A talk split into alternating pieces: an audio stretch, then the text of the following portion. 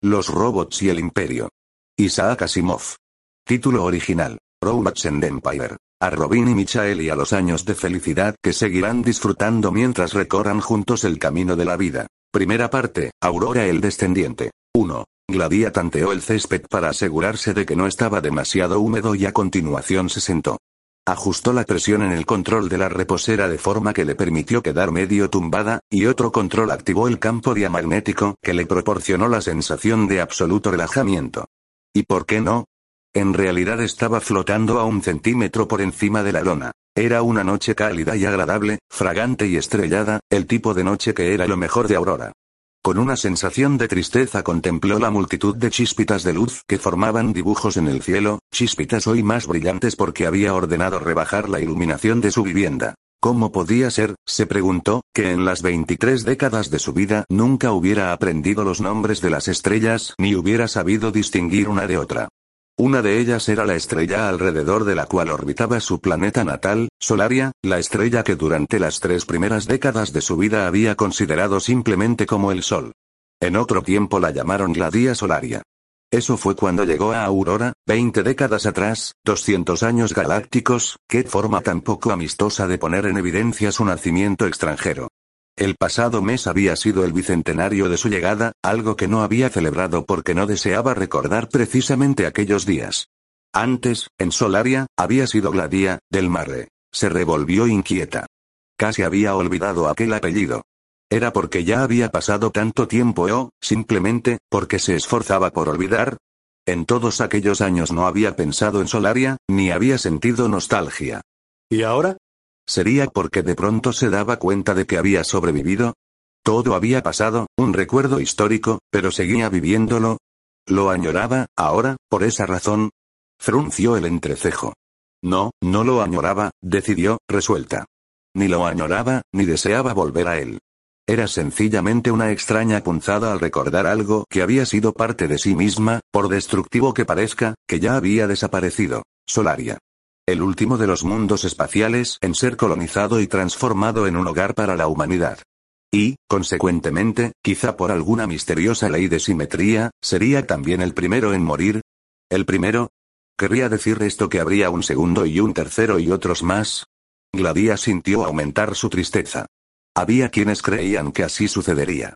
Si era cierto, Aurora, su país de adopción desde hacía tantos años, que fue el primer mundo colonizado, sería, por esa misma ley de simetría, el último de los 50 en morir. Podía ocurrir incluso que, en el peor de los casos, sobreviviera a su propia larga vida, y de ser así había que aceptarlo. Sus ojos volvieron a buscar las estrellas. Era inútil. No había forma de poder discernir cuál de aquellos diminutos puntos de luz podía ser el sol de Solaria. Imaginó que sería uno de los más brillantes, pero había centenares. Levantó el brazo haciendo lo que solamente ella podía identificar como su gesto Daniel. El hecho de que fuera de noche no importaba. El robot Daniel Olivao estuvo al instante a su lado. Cualquiera que le hubiera conocido 20 décadas atrás cuando fue diseñado por Anfastolfe, no habría observado ningún cambio notable en él. Su rostro de marcados pómulos, con su cabello color bronce peinado hacia atrás, sus ojos azules, su cuerpo bien proporcionado y perfectamente humanoide, parecía tan joven y tan plácidamente imperturbable como siempre. ¿En qué puedo ayudarla, señora? Le preguntó con voz tranquila. ¿Cuál de esas estrellas es el sol de Solaria, Daniel? Daniel no levantó la mirada. Contestó. Ninguna de ellas, señora. En esta época del año el sol de Solaria no sale hasta las 3.20. Oh. Gladia se sintió frustrada. En cierto modo había supuesto que cualquier estrella por la que se interesara sería visible en el momento en que se le ocurriera mirar. Por supuesto que salían y se ponían a horas distintas. Eso por lo menos sí lo sabía. Entonces no he estado mirando nada. Deduzco por las reacciones humanas, le dijo Daniel como si intentara consolarla, que las estrellas son hermosas, tanto si son visibles como si no lo son. Quizá, dijo Gladia disgustada, y ajustó la reposera de golpe, a una posición vertical. Se puso de pie. Por más que desee ver el sol de Solaria, tampoco es como para esperar aquí sentada hasta las 3.20. Incluso si se quedara, explicó Daniel, necesitaría magnilentes. ¿Magnilentes? No es visible a simple vista, Gladia. Peor que peor. Se alisó los pantalones. Hubiera debido consultarte primero, Daniel. Quienquiera que hubiera conocido a Gladia 20 décadas antes, recién llegada a Aurora, hubiera encontrado un cambio. A diferencia de Daniel, era simplemente una criatura humana. Todavía medía un metro cincuenta y cinco, casi 10 centímetros por debajo de la altura ideal para una mujer espacial. Conservaba cuidadosamente su esbelta figura y no había señales de debilidad o de falta de flexibilidad en su cuerpo, pero sí alguna cana en su cabello, finas arrugas junto a los ojos y el cutis ligeramente rugoso. Todavía podía vivir otras diez o doce décadas, pero, indiscutiblemente, ya no era joven. Eso le tenía sin cuidado. Preguntó. ¿Puedes identificar todas las estrellas, Daniel? Conozco las que son visibles a simple vista. ¿Y cuando salen y se ponen en cada día del año? Sí, Gladia. ¿Y sabes todo lo que a ellas se refiere? Sí, desde luego. Una vez el doctor Fastolfe me pidió a mí que recogiera datos astronómicos para poder aprendérselos sin necesidad de consultar a su computadora. Solía decir que le resultaba más amistoso que se lo dijera yo que su computadora. Luego, como si se adelantara a la próxima pregunta, añadió. Pero no me explicó por qué lo creía así. Gladia levantó el brazo izquierdo e hizo el gesto apropiado. Su casa se iluminó al instante. A la suave luz que ahora la envolvía, se daba cuenta subconscientemente de la presencia de varias figuras borrosas de robots, pero no hizo el menor caso. En cualquier vivienda bien organizada había siempre robots al alcance de los humanos, tanto para su seguridad como para su servicio. Gladia dirigió una última mirada fugaz al cielo, donde las estrellas parecían brillar más débilmente debido a la iluminación. Se encogió de hombros. Esto era quijotesco. ¿Qué ventaja le hubiera reportado ver el sol de aquel mundo ahora perdido, apenas un punto visible entre tantos otros? También podía elegir uno al azar y decirse que era el sol de Solaria y contemplarlo. Volvió a fijarse en Daniel. Esperaba pacientemente, con los planos de su rostro casi en la sombra. Se encontró pensando de nuevo en lo poco que había cambiado desde el día en que lo vio llegar a la vivienda del doctor Fastolfe, hacía ya tanto tiempo. Naturalmente había sufrido modificaciones, reparaciones. Lo sabía, pero era un conocimiento vago que uno apartaba y mantenía a distancia. Formaba parte de la general propensión al mareo que también afectaba a los seres humanos.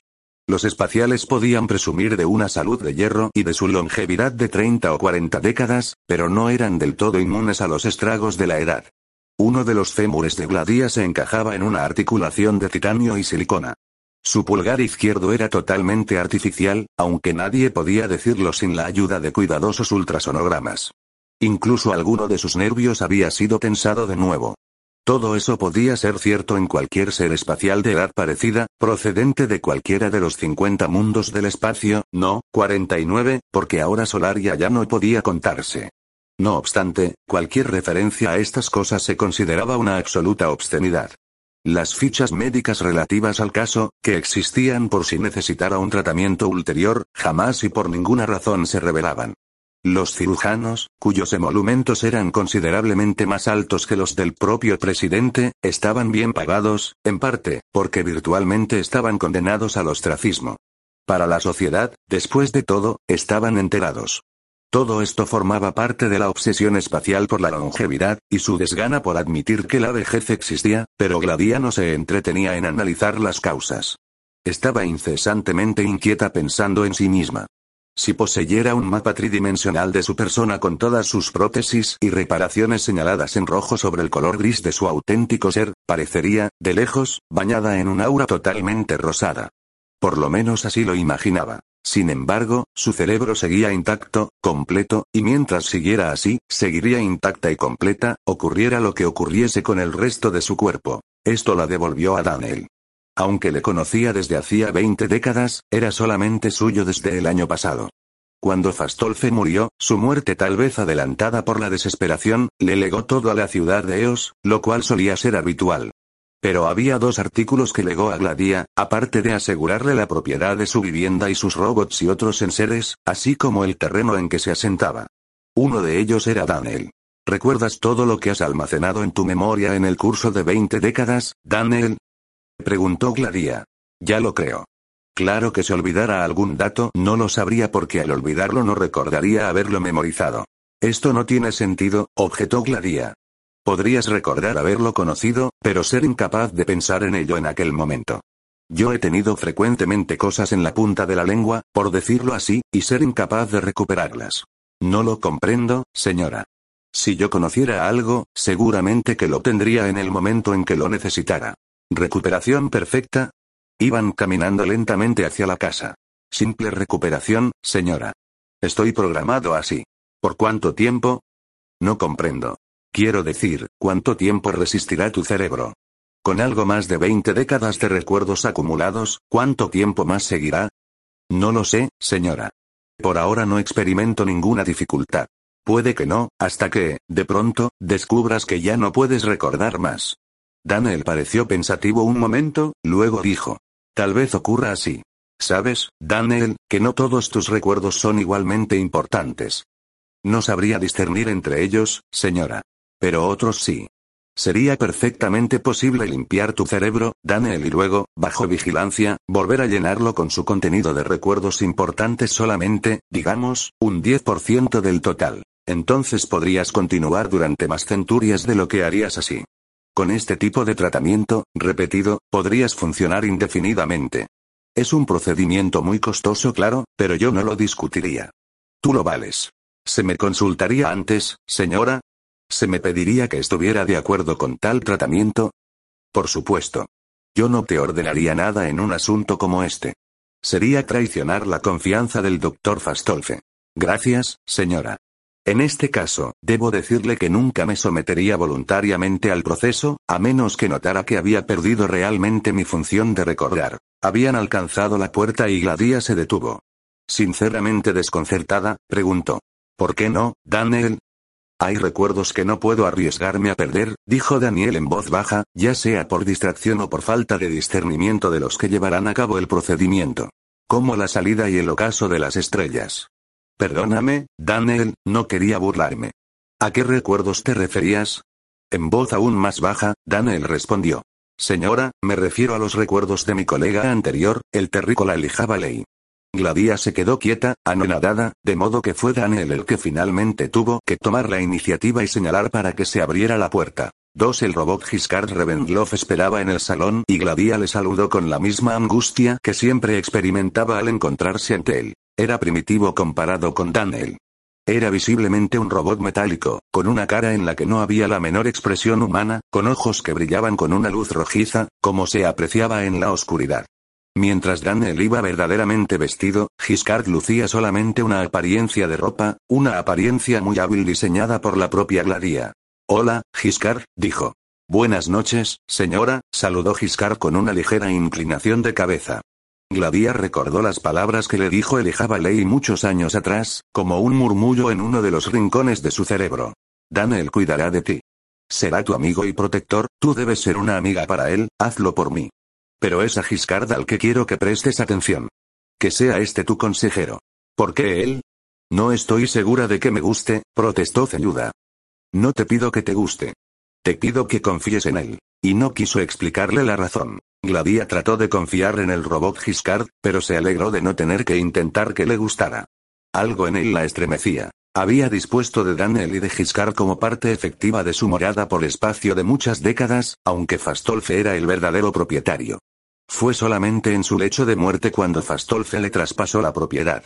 Giscard era el segundo artículo, después de Daniel, que Fastolfe le había legado. Daniel me basta. Han, dijo Gladia al anciano. Tu hija Basilia querrá tener a Giscard, estoy segura. Fastolfe yacía silencioso en su lecho, con los ojos cerrados, con una expresión más plácida de lo que había observado hasta entonces. No contestó inmediatamente y por un momento creyó que se había desprendido de la vida tan silenciosamente que no se había dado cuenta. Le estrechó la mano convulsivamente y él abrió los ojos. En un murmullo le dijo. No me importan nada mis hijas biológicas, Gladia. En veinte siglos no he tenido más que una hija funcional y esta has sido tú. Quiero que tengas a Giscard, es muy valioso. ¿Por qué es valioso? No puedo decírtelo, pero siempre he encontrado consuelo en su presencia. Guárdalo para siempre, Gladia. Prométemelo. Lo prometo. Sus ojos se abrieron por última vez y su voz, después de encontrar una última reserva de fuerzas, dijo en un tono casi natural. Te quiero, Gladia, hija mía. Y Gladia contestó.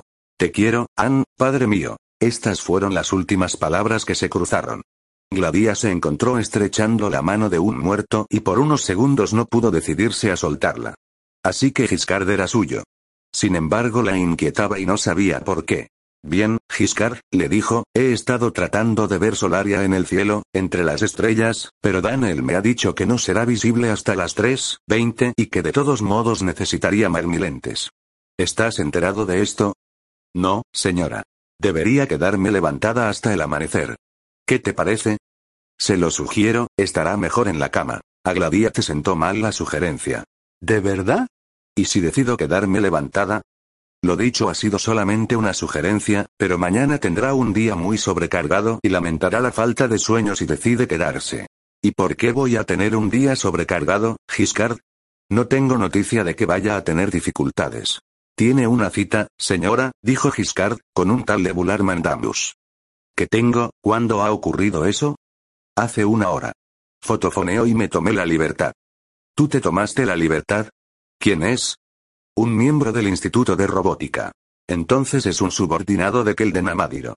Sí, señora. Comprende de una vez, Giscard, que no siento el menor interés en recibir a ese Mandamus ni a nadie que esté relacionado con ese sapo venenoso de Amadiro. Así que si te has tomado la libertad de concertar una cita en mi nombre, tómate ahora mismo la libertad de telefonearle y cancelarla. Si me lo confirma como una orden, señora, y si hace que esta orden sea tan precisa y rotunda como pueda, intentaré obedecer. Tal vez no pueda.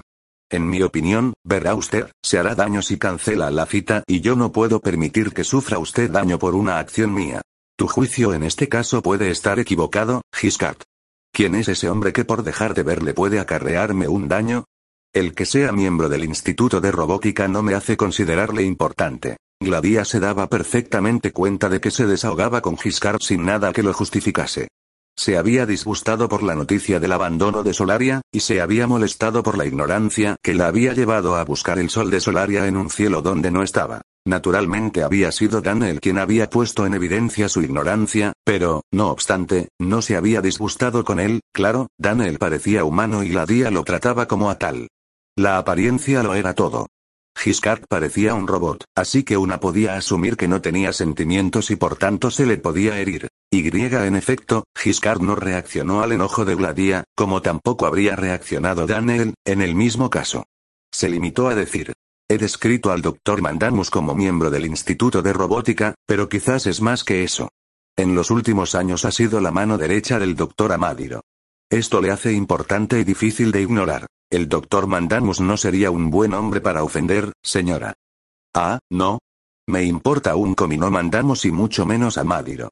Me figuro que recuerdas que una vez, cuando éramos jóvenes el mundo, él y yo, hizo lo indecible para demostrar que el doctor Fastolfe era un asesino y solamente un milagro pudo abortar sus maquinaciones.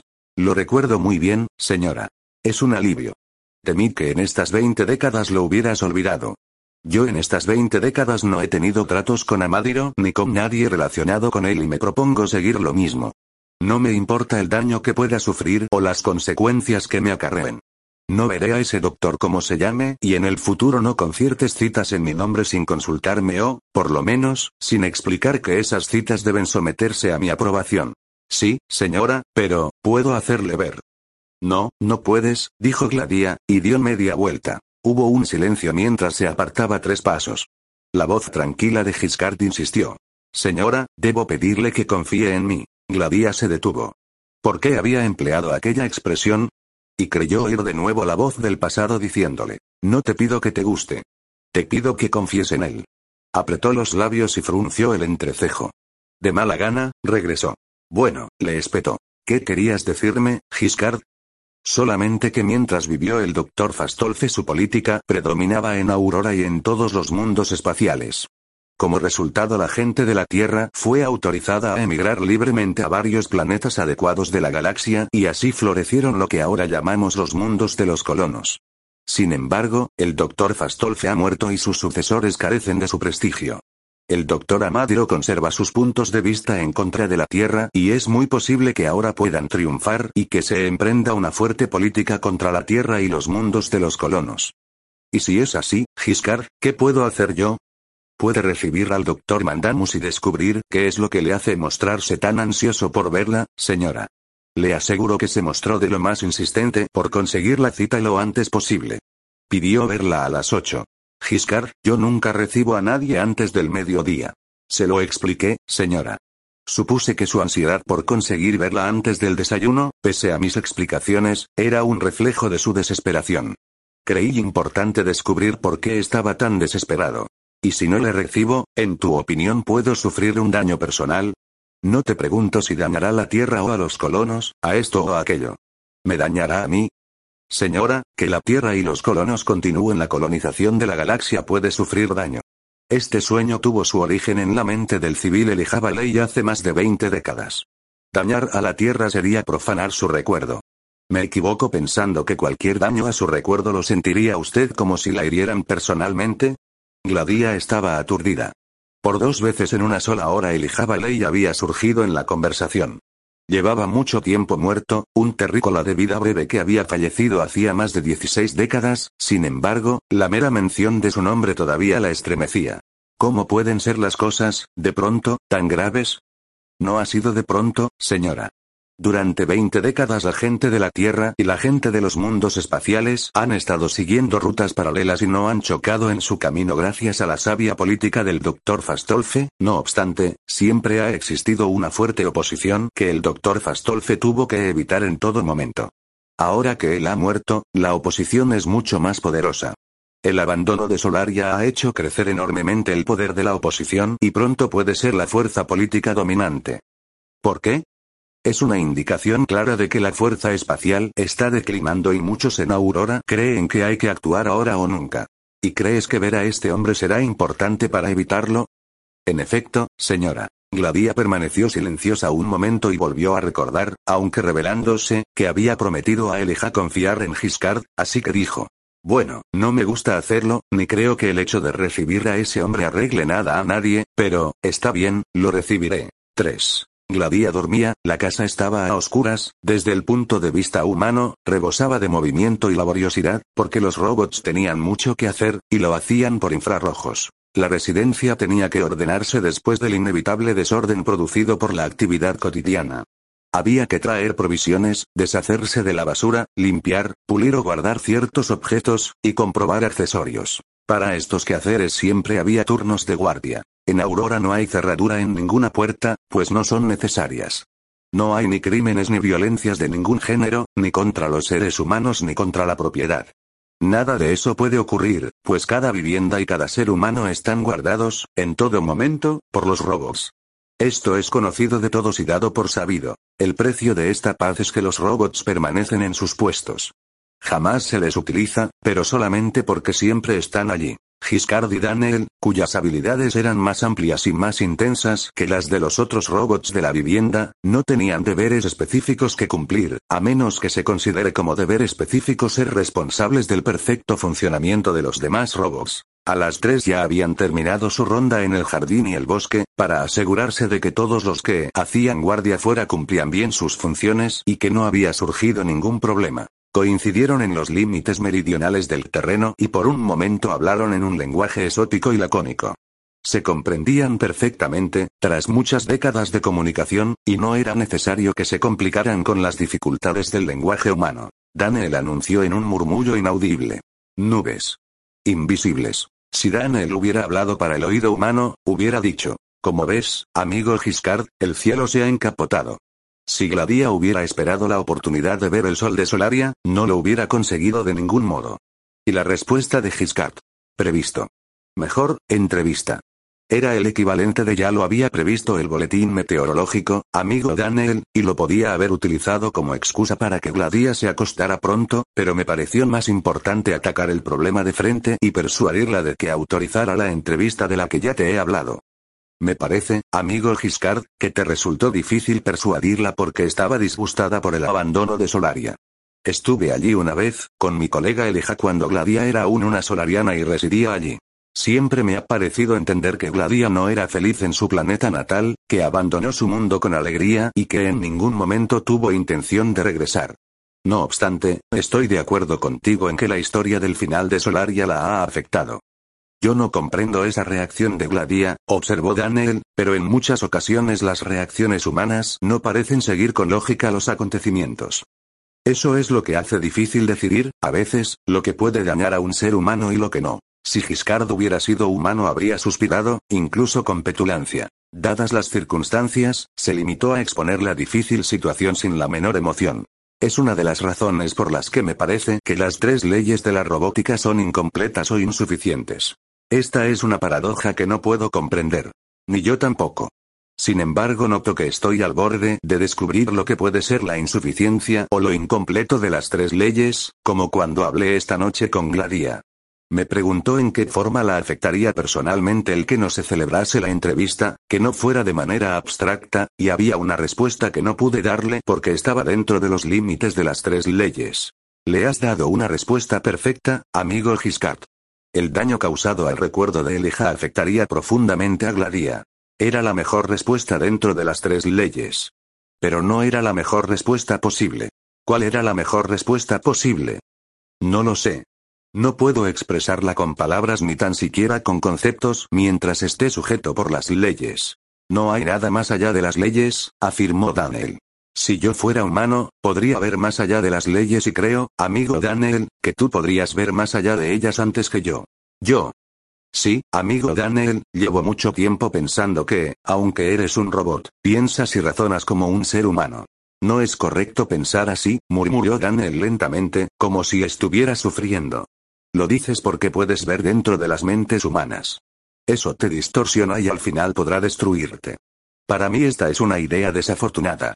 Si puedes evitar ver en las mentes humanas más de lo que debes ver, evítalo. Giscard volvió la cabeza. No puedo evitarlo, amigo Daniel.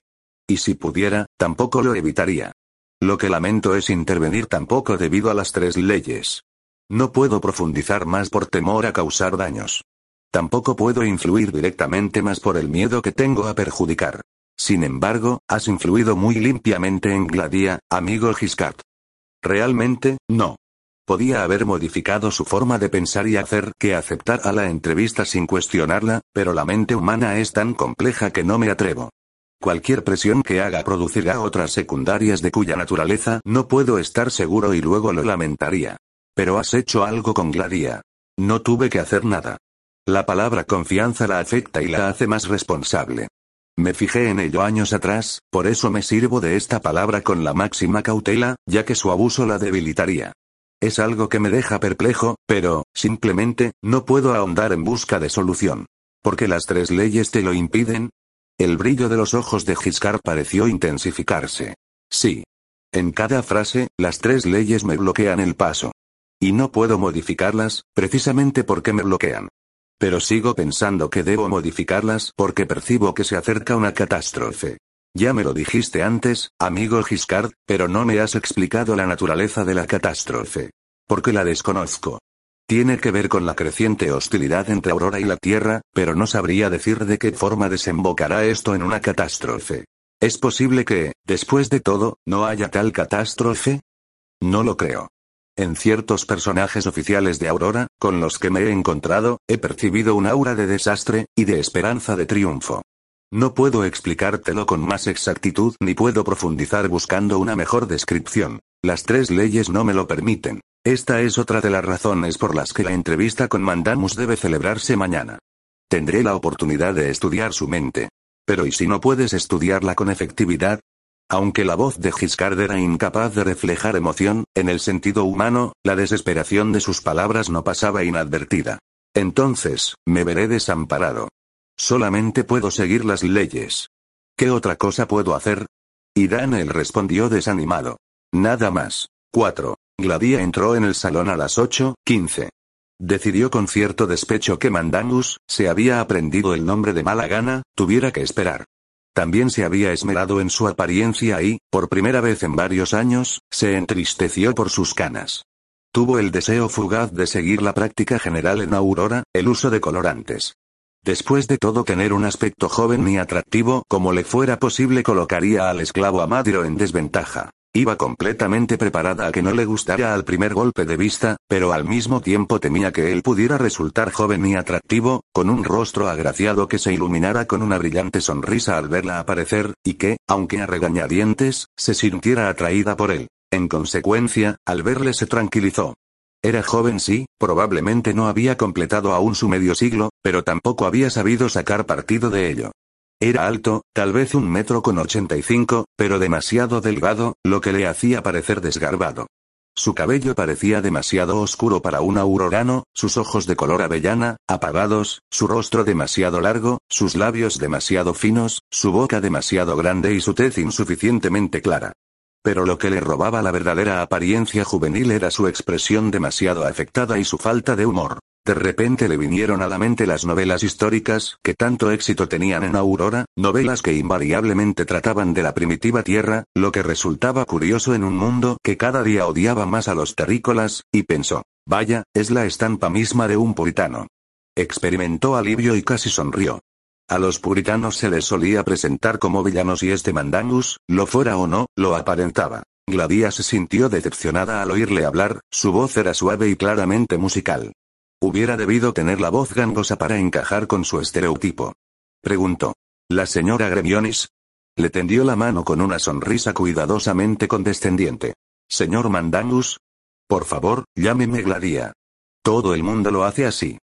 Sé que utiliza su nombre profesionalmente. Lo uso para todo. Mi matrimonio llegó a un final amistoso hace varias décadas. Pero tengo entendido que duró mucho tiempo. Sí, mucho tiempo. Fue un gran éxito, pero incluso los mayores éxitos tienen un final natural. Ah. Dijo Mandamus sentencioso. Hacer que algo continúe pasado el final puede transformar un éxito en un fracaso. Gladia asintió y respondió con una media sonrisa. Cuánta sabiduría para una persona tan joven. Pero pasamos al comedor. El desayuno está preparado y ya le he hecho esperar demasiado. Solo cuando Mandamus se volvió y adaptó sus pasos a los suyos, Gladia se dio cuenta de los dos robots que lo acompañaban. Era del todo impensable para cualquier aurorano salir sin su acompañamiento robótico, pero mientras los robots se mantuvieran inmóviles pasaban inadvertidos al ojo aurorano. Al mirarlos de refilón Gladia se dio cuenta de que eran de los más recientes modelos y claramente costosos. Su falso traje era complicado, y aunque no era de los diseñados por ella, podía considerársele de primera clase. Gladia tuvo que admitirlo a regañadientes. Tendría que descubrir algún día quién era el diseñador, porque no reconocía el estilo y pudiera ser que le hubiera salido un nuevo y formidable competidor. Se descubrió a sí misma admirando la forma y el estilo del falso traje que, siendo claramente el mismo para ambos robots, resultaba individualizado para cada uno de ellos. No podía confundirse. Mandamus captó su rápida mirada y la interpretó con desconcertante exactitud. Es inteligente, se dijo Gladia decepcionada. El exodiseño de mis robots es creación de un joven del instituto que todavía no se ha hecho un nombre. Pero se lo hará, ¿no le parece? En efecto, respondió Gladia. Gladia no contaba con ninguna charla de negocios hasta el final del desayuno. Hubiera sido el colmo de la incorrección hablar de cosas que no fueran trivialidades durante la comida y Gladia adivinó que Mandamus no sobresalía en conversación intrascendente. Por supuesto, podían hablar del tiempo. Las recientes y persistentes lluvias, ahora felizmente terminadas, fueron tema de conversación así como las perspectivas para la estación seca. Captó una categórica expresión admirativa por el buen gusto de su anfitriona y Gladia la aceptó con su bien ensayada modestia. No hizo nada por aliviar la tensión de su visitante, sino que le dejó que fuera buscando temas sin prestarle ayuda. Por fin sus ojos se posaron en Daniel de pie, silencioso e inmóvil en su hornacina de la pared. Mandamus consiguió sobreponerse a la indiferencia aurorana y exclamó. Ah, obviamente el famoso R. Daniel Olivau. Es inconfundible. Un ejemplar asombroso. Realmente asombroso. Es suyo ahora, ¿verdad? ¿Por el testamento de Fastolfe? Sí, por el testamento del doctor Fastolfe, recalcó Gladia. Me sorprende, por desconcertante, que la línea de robots humanoides del instituto fracasara como lo hizo. ¿Lo ha pensado usted alguna vez? Lo he oído comentar, dijo Gladia con cautela. Podía ser por esto por lo que ha venido, pensó, pero no recuerdo haber pasado mucho tiempo pensando en ello. Los sociólogos aún están tratando de comprenderlo. Ciertamente, en el instituto no hemos superado aún la decepción. Parecía una promoción natural. Alguno de nosotros cree que fa, que el doctor Fastolfe debió de tener algo que ver con ello. Ha evitado cometer el mismo error por segunda vez, se dijo Gladia. Entrecerró los ojos contrariada al decidir que había ido a visitarla en busca de información nociva para el pobre y buen Ann. Comentó, agresiva. Cualquiera que lo piense es un imbécil. Y si usted lo cree también, no pienso cambiar la expresión en beneficio suyo. Yo no soy de los que lo piensan, sobre todo porque no veo qué podía hacer el doctor Fastolfe para que resultara un fiasco. ¿Por qué tuvo que hacer algo a alguien? Lo que pienso es que el público no los quiso.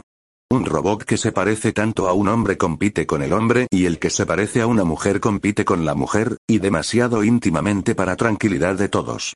Los auroranos no quieren competidores, no hay que buscar más allá. ¿Competición sexual? Dijo plácidamente Mandamus. Por unos segundos la mirada de Mandamus se cruzó con la suya. ¿Acaso estaría enterado de su antiguo amor por el robot Hander? ¿Importaba que lo supiera? Nada en su rostro parecía expresar algo más que el significado superficial de la palabra. Competencia en todos los aspectos. Si el doctor Anfastolfe hizo algo para contribuir a este sentimiento, fue el diseñar sus robots en un estilo demasiado humano, pero eso fue lo único que hizo, concluyó Gladia. Creo que ha pensado usted mucho en el asunto, arguyó Mandamus. El problema es que los sociólogos encuentran que el miedo a la competición con unos robots demasiado humanos es excesivamente simplista como explicación. Esto solo no basta, y no hay evidencia de otra versión que sea motivo de cierta importancia. La sociología no es una ciencia exacta, dijo Gladia. Pero tampoco es del todo inexacta. Gladia se encogió de hombros. Después de una pausa, Mandamos prosiguió. En todo caso, nos impidió organizar expediciones colonizadoras. Sin robots humanoides que nos prepararan el camino, el desayuno no había terminado del todo, pero estaba claro para Gladia que Mandamus evitaba ya la conversación trivial. Le contestó. Pudimos haber ido nosotros. Esta vez fue Mandamus el que se encogió de hombros. Excesivamente difícil. Además, esos bárbaros de vida breve de la Tierra, con el permiso de su doctor Fastolfe, han invadido todos los planetas visibles, como un enjambre de insectos. Todavía quedan muchos planetas disponibles. Millones. ¿Y si están en condiciones de hacerlo? Claro que pueden hacerlo, exclamó Mandamus súbitamente acalorado. Cuesta vidas, pero ¿qué son las vidas para ellos? La pérdida de alguna década, nada más, y hay millones. Si un millón o algo así muere en el curso de la colonización, ¿quién lo nota? ¿A quién le importa? A ellos, no. Estoy segura de que sí. Bobadas. Nuestra vida es más larga y por lo tanto más valiosa, naturalmente, somos más cuidadosos con ella. Y por eso estamos sentados aquí y no hacemos otra cosa que quejarnos de los colonos de la Tierra porque están decididos a arriesgar sus vidas y porque parece que vayan a heredar la galaxia como resultado. Gladia no se daba cuenta de que se estaba manifestando demasiado procolonizadora, pero estaba dispuesta a llevar la contraria a Mandangus y a medida que hablaban sintió que lo que había empezado como una mera contradicción, tenía cierto sentido y podía parecer una declaración de sus sentimientos. Además, había oído a Fastolfe exponer cosas parecidas a lo largo de sus últimos y decepcionados años. A una señal de Gladia, la mesa quedó rápida y eficientemente despejada. El desayuno pudo haber continuado, pero la conversación y el estado de ánimo resultaban totalmente inadecuados para una comida civilizada. Volvieron al salón. Sus robots les siguieron, también Daniel y Giscard, colocándose todos en sus hornacinas. Mandamos no se ha fijado en Giscard, pensó Gladia, pero, claro, ¿por qué iba a hacerlo?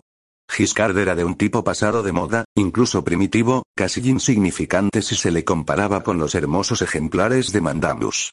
Gladia se sentó y cruzó las piernas, consciente de que la parte inferior de sus pantalones, finos y ceñidos, favorecía el aspecto todavía juvenil de sus piernas.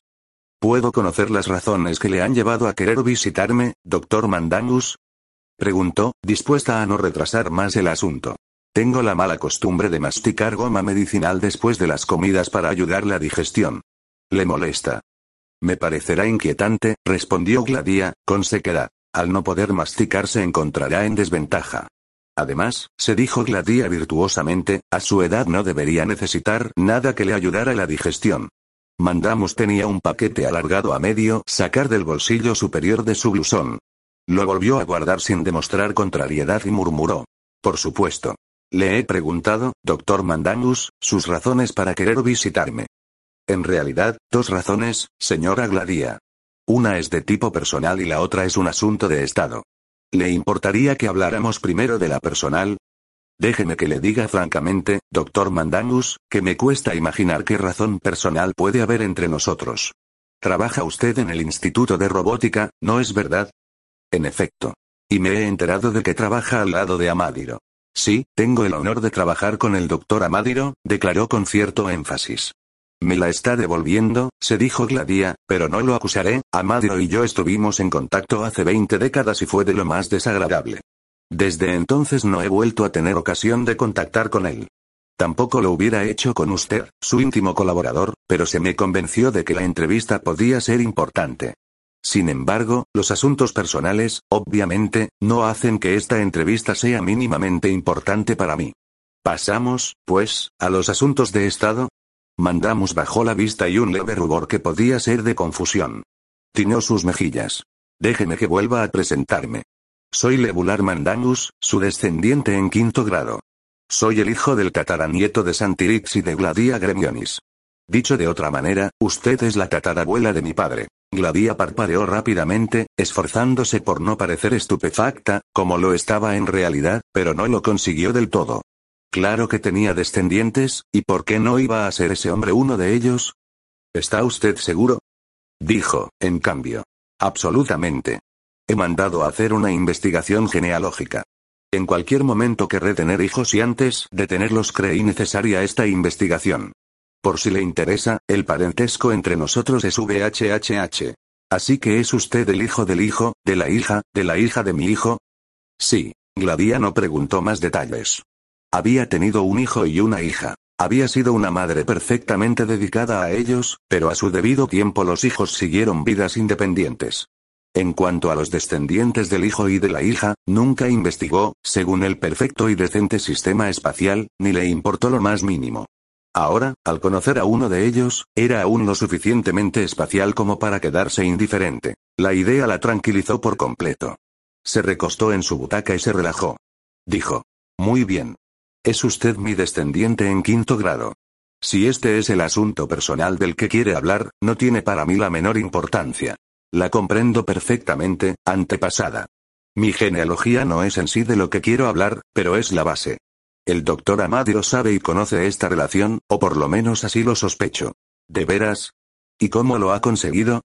Creo que genealogiza discretamente a aquellos que van a trabajar en el instituto. ¿Pero por qué? A fin de encontrar exactamente lo que encontró en mi caso. Es un hombre desconfiado. No lo entiendo.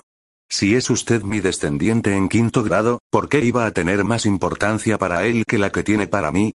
Mandamos se frotó la barbilla con los nudillos de su mano derecha, pensativo.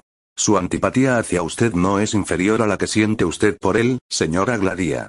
Si estaba dispuesta a negarme la entrevista por su causa, él está igualmente dispuesto a negarme la promoción por la de usted. Sería peor si fuera descendiente del doctor Fastolfe, pero no mucho más. Gladia se irguió en su asiento. Su rostro se crispó y dijo con voz tensa. ¿Qué es, pues, lo que espera que yo haga? No puedo declararle un no, descendiente. Debo insertar un anuncio en hipervisión declarando mi indiferencia respecto a usted y repudiarle. ¿Le satisface esto a su amadiro? Si es así, debo decirle que no lo haré. No haré nada para satisfacer a ese hombre.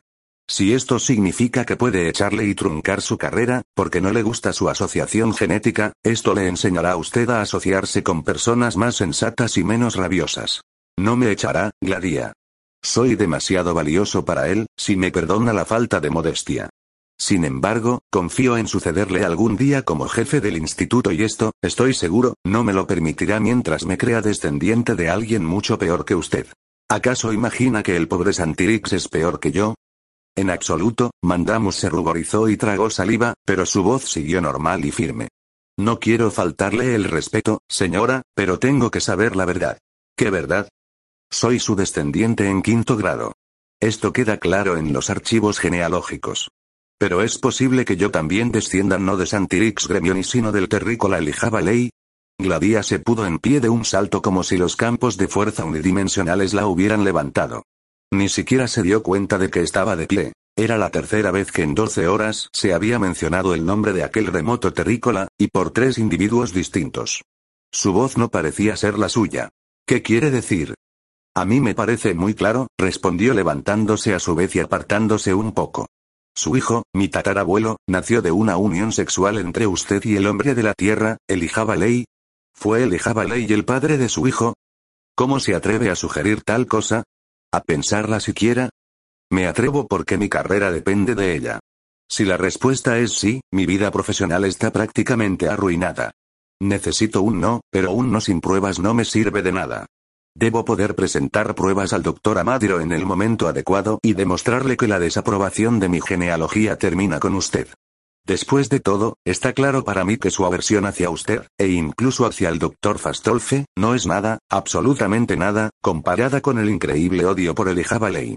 No solamente por el hecho de su vida breve, aunque la idea de haber heredado genes bárbaros me molestaría profundamente. Creo que si le ofreciera una prueba de que soy descendiente de un terrícola que no fuera el Ley, no me lo tendría en cuenta. Pero es la idea de el Ley, y solamente él, lo que le enloquece. No sé por qué. La repetición del nombre de Elijah fue casi una resurrección para Gladia. Respiraba agitada y profundamente y gozaba con el mejor recuerdo de su vida. Yo lo sé, le dijo. Fue porque Elijah, con todo en contra, con toda Aurora en su contra, consiguió destruir a Amadiro en el momento en que ese hombre pensó que tenía el éxito en sus manos. Elijah lo consiguió con un gran valor e inteligencia. Amadiro había encontrado a su superior en la persona de un hombre de la tierra al que había despreciado sin fijarse, y qué podía hacer a cambio sin odiarle inútilmente. Elijah lleva muerto más de 16 décadas y Amadiro no puede aún olvidarle, no puede perdonar, no puede romper las cadenas que le sujetan con odio y recuerdo, a ese muerto. Y yo no quiero que Amadiro olvide, o deje de odiar, mientras con ello envenene cada momento de su existencia. Comprendo que tenga motivos para maldecirle al doctor Amadiro, pero ¿qué motivo tiene para quererme mal a mí? Permitir al doctor Amadiro que siga creyendo que desciendo de Elijah Ley le proporcionará el placer de destruirme.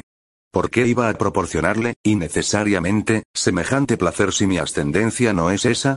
Por lo tanto, deme una prueba de que desciendo de usted y de Santirix Gremionis, o de usted y de cualquiera que no sea Elijah Ley. Loco. Idiota. ¿Por qué necesita que yo le dé una prueba? Vaya al archivo histórico. Descubrirá los días exactos en que Elijah Ley estuvo en Aurora. Encontrará el día exacto en que nació mi hijo Darrell. Encontrará que Darrell fue concebido más de cinco años después de que Elijah dejó Aurora. También descubrirá que Elijah jamás regresó a Aurora. Bien, pues, ¿cree usted que estuve gestando durante cinco años, que llevé un feto en mis entrañas durante cinco años galácticos? Conozco las estadísticas, señora. No creo que llevara un feto durante cinco años. Entonces, ¿por qué ha venido a mí? Porque hay mucho más. Yo sé, y me imagino que el doctor Amadiro lo sabe también, que aunque elijaba ley, como usted dice, jamás volvió a la superficie de Aurora, estuvo una vez en una nave que estaba en órbita de Aurora por un día o más. Yo sé, y me imagino que el doctor Amadiro también lo sabe, que aunque el terrícola no abandonó la nave para venir a Aurora, usted salió de Aurora para ir a la nave que permaneció en ella casi todo un día y que eso tuvo lugar cinco años después de que el terrícola hubiera estado en la superficie de Aurora, y más o menos en la época en que su hijo fue concebido. Gladia sintió que palidecía intensamente al oír la voz tranquila de Mandamus. La habitación pareció oscurecerse y se tambaleó. De pronto sintió el suave contacto de unos fuertes brazos que la sostenían y supo que eran los de Daniel. Sintió que la depositaban dulcemente en la butaca. Oyó la voz de Mandamus como si llegara de muy lejos. ¿No es verdad, señora? Por supuesto que era verdad.